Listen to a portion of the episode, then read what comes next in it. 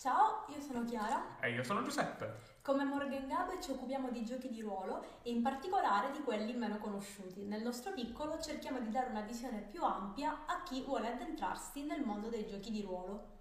Siamo molto felici di come è andato il video su Ravenloft e vedere i vostri like e i vostri commenti ci ha dato un sacco di carica, quindi grazie. Oggi vogliamo continuare la nostra rubrica sulle monografie che potrete trovare sia su YouTube sia in podcast dove preferite ascoltare.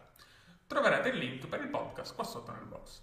Questa settimana abbiamo pensato di intrattenervi con un altro dei nostri giochi del cuore. Vogliamo raccontarvi della storia, delle tematiche e dell'ambientazione di Cyberpunk, sì, quello che al mondo è più conosciuto come Cyberpunk 2020, il gioco della R. Talsorian Games, creato da Mike Pondsmith e che per noi è stato uno spartiacque importantissimo quando abbiamo cominciato a giocarci ormai più di 13 anni fa. Ma prima di cominciare ricordate, qualsiasi spunto da parte vostra ci fa piacere. Se avete dubbi, se volete fare delle precisazioni o se volete darci anche solo un abbraccio virtuale, potete farlo nei commenti, li leggeremo tutti. Se vi piace quello che facciamo, vi chiediamo di lasciare un like e di seguirci che sia qui o in podcast. Ma adesso cominciamo!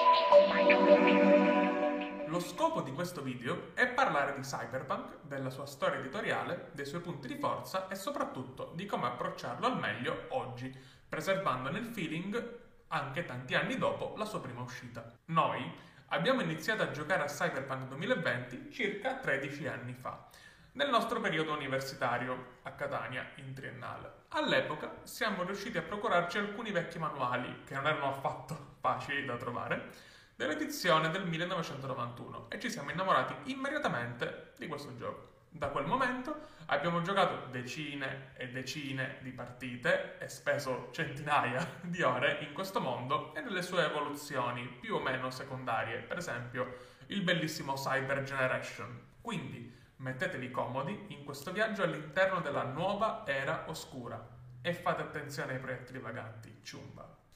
È il 1982 e Mike Pondsmith, all'epoca giovane dipendente di una compagnia di computer californiana, sta tornando a casa dopo aver visto un film al cinema. Il film è Blade Runner ed è il primo approccio di Mike al genere cyberpunk. A Mike questo genere piace tantissimo e inizia a informarsi, a leggere, partendo da William Gibson e iniziando a pensare che gli sarebbe piaciuto scrivere un gioco di ruolo cyberpunk. La compagnia per cui Mike lavora, che aveva dato vita a giochi come Akalabet del 1980 e Ultima, era una pioniera del mondo dei giochi per computer, ma quando fallì eh, nel 1983 lasciò Mike nella condizione di doversi trovare un nuovo lavoro. Ma quale?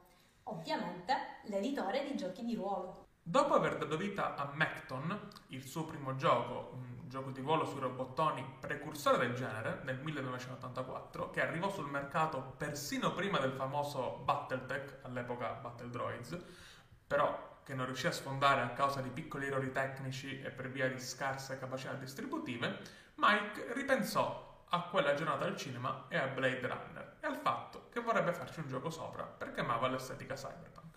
Lui dice: Blade Runner, il mio film preferito di sempre, uno dei pochi mondi in cui mi piacerebbe vivere. Adoro la tecnologia e lo stile dark e noir. Cosa posso dire? I miei luoghi preferiti hanno tutti strade cittadine bagnate e insegne al neon che si riflettono nell'acqua delle pozzanghere. Cyberpunk 2013 nasce principalmente dall'amore per i lavori di William Gibson più che per quelli di Philip Dick, per esempio. Offre una visione di un mondo pieno di corporazioni dalle motivazioni oscure, armi mortali e cyberware intercambiabili. Il gioco spinge molto sui temi più cattivi e sulla deriva più negativa dell'essere umano più che sulle intelligenze artificiali o sulle biotecnologie che, mantengono sempre ruoli secondari nella lore e nello sviluppo del gioco. Il sistema, dal meraviglioso nome di Friday Night Firefight, era pensato per essere cinematico e legalissimo il miglior modo per non morire in un combattimento era quello di non cominciarne uno. La creazione del personaggio ispirata a Traveller, utilizzava i cosiddetti life path e immaginava personaggi con storie molto simili che differivano solo per qualche dettaglio, generati in modo procedurale, per poi essere gettati nel grande tritacarne del mondo di gioco, in modo rapido e letale. L'idea era che il mondo creava e distruggeva le persone in modo simile e chiunque nella sua unicità era vittima come gli altri del sistema. Questa cosa per me era geniale all'epoca. Per dire, immaginate di rollare quei dadi e di avere sette fratelli, di scrivere i nomi di tutti questi e di scoprire al tiro successivo, il numero 8, che quella corp lì ve li ammazzare tutti. Cioè, era una cosa impressionante, forte, funzionava. Cyberpunk 2013 fu un successo stratosferico e definì da solo un intero nuovo genere di giochi di ruolo, un po' come Gibson aveva creato un nuovo genere letterario. Il sistema e l'ambientazione originale si prestarono subito a numerose espansioni e anche a microsetting su licenza, come When Gravity Falls del 1992, basato sul romanzo When Gravity Fails di Alec Effinger, o Hardwired basato sul lavoro di Walter Williams. Nel 1990 arriva la seconda edizione. Cyberpunk 2020, che è quella che abbiamo conosciuto noi e che è stata in assoluto la più giocata in Italia e nel mondo. A quel punto il successo di Cyberpunk era tale da generare moltissimi imitatori. Uscivano manuali Cyberpunk per ogni sistema abbiamo eh, Rollmaster, abbiamo GURPS e nel frattempo molte compagnie più piccole come la giovane Atlas Games iniziarono a pubblicare avventure e moduli ispirati al mondo di Cyberpunk. Noi li abbiamo letti e i nostri preferiti rimangono gli spin-off horror. Cyberpunk non si limitò a creare un nuovo genere, ma ne distrusse senza volerlo letteralmente un altro. Stiamo parlando del genere dei giochi di ruolo sci-fi che era già in declino con il capostipite Traveller in un lento ma costante calo di vendite e interesse. Le sue estetiche, radicate negli anni 70, erano già percepite come obsolete e l'uscita di Cyberpunk 2020 gli diede il colpo di grazia, perché Cyberpunk sembrava il futuro all'epoca, no? Mentre Traveller no. Negli anni il gioco di ruolo Cyberpunk continuò a tirare l'intera azienda, che è sempre stata a conduzione familiare, gestita da Mike e da sua moglie Lisa. Nel 1993 viene pubblicato il bellissimo Cyber Generation di cui abbiamo parlato all'inizio del video. Era un gioco che permetteva di giocare adolescenti ribelli che volevano combattere il sistema, quel sistema che gli stessi personaggi di Cyberpunk 2020 non erano riusciti a cambiare, ma anzi avevano rafforzato. Leggiamo il teaser. Eh, If you are an old cyberpunk player, get ready for a shock. Questo gioco, che per molti versi è una forte presa politica anche contro il modo in cui veniva giocato Cyberpunk, non venne visto proprio benissimo dai giocatori di lunga data del gioco. Per via delle tematiche, ma anche perché si allontanava dal gritty e sfociava in un modo di giocare più da anime e che non piaceva a tutti. Infatti i personaggi di Cyber Generation avevano delle specie di poteri molto sullo stile dei manga o degli anime dell'epoca. Quindi da fuori tutto sembrava andare per il meglio, però all'interno qualcosa si era rotto. Nel 1996 il mondo dei videogiochi era in rapida crescita e rapidamente stava fagocitando quello dei giochi di ruolo. Prima chiuse la GDV, poi nel 1997 viene acquisita la TSR, chiuse la Mayfire Games seguita dalla West End Games e dalla FASA. Queste compagnie erano composte dagli amici di Mike e Lisa e dalle persone con cui Mike e Lisa avevano condiviso gran parte del loro viaggio nel mondo dell'editoria dei giochi di ruolo. In una lettera aperta, Mike dice che le compagnie di GDR sono nel caos e non stava scherzando. La Talsorian non aveva solo problemi economici. Vedere scomparire questi colleghi causò un vero e proprio dolore a Mike e Lisa, che dissero che fare giochi a queste condizioni non era più divertente. Cito, traducendo. Mike dice: Ho preso in considerazione questa mossa da oltre un anno. Il lavoro a tempo pieno stava stancando me e Lisa. Sentivamo che, se avessimo continuato, in pochi mesi avremmo odiato i giochi di ruolo. Ma non finisce qui. Alla Gen Con del 1998 nacquero delle controversie. Secondo gli editori di giochi di ruolo rimasti, la fiera stava cercando di promuovere le compagnie che facevano giochi per computer su di loro.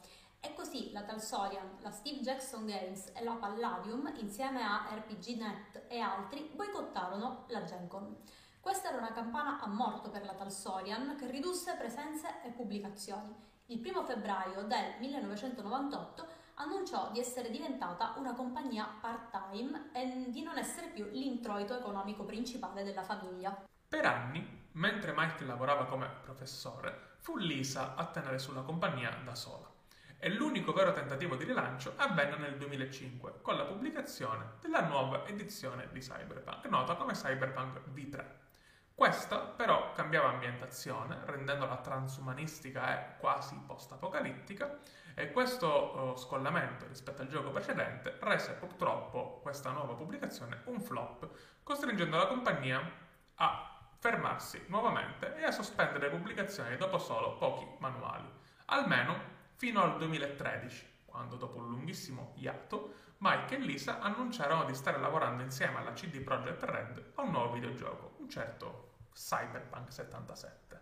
Da qui si tratta di storia recente e la storia recente della Talsorian è appunto questa, il successo del videogioco Cyberpunk 77, la serie animata su Netflix, la nuova edizione di Cyberpunk Red e il gioco di ruolo di The Witcher che adotta lo stesso sistema di Cyberpunk, hanno rimesso in moto la compagnia, anche se purtroppo ai nostri occhi questa sembra ancora molto legata al passato e non più eh, una compagnia che promuove generi e tematiche di rotture all'avanguardia come faceva un tempo. Ma ora basta storia editoriale, ciumba, e che basta. Ciumba. Parliamo un po' delle cose che amiamo di Cyberpunk 2020.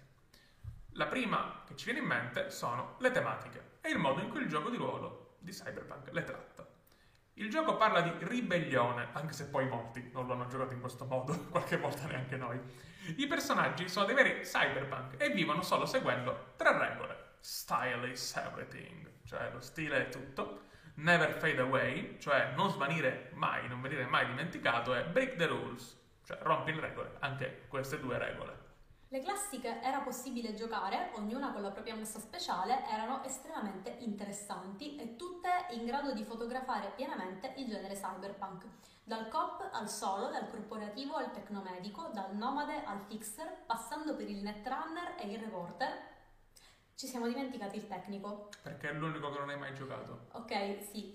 Non ho niente contro i tecnici, mi piacciono tantissimo. E il rocker e, e il rocker, è vero, abbiamo dimenticato il tecnico e il rocker, va bene. Comunque, anche loro erano estremamente evocativi. Il sistema di combattimento era brutale e rapido e questo per il genere di gioco che Cyberpunk prometteva di essere funzionava davvero tanto bene. Al netto dell'essere tanto tanto buggato, eh, ricordo come certe volte giocando io e altri player riuscissimo a passare in tonsi sotto piogge di proiettili senza farci nemmeno un graffio. Era molto frustrante.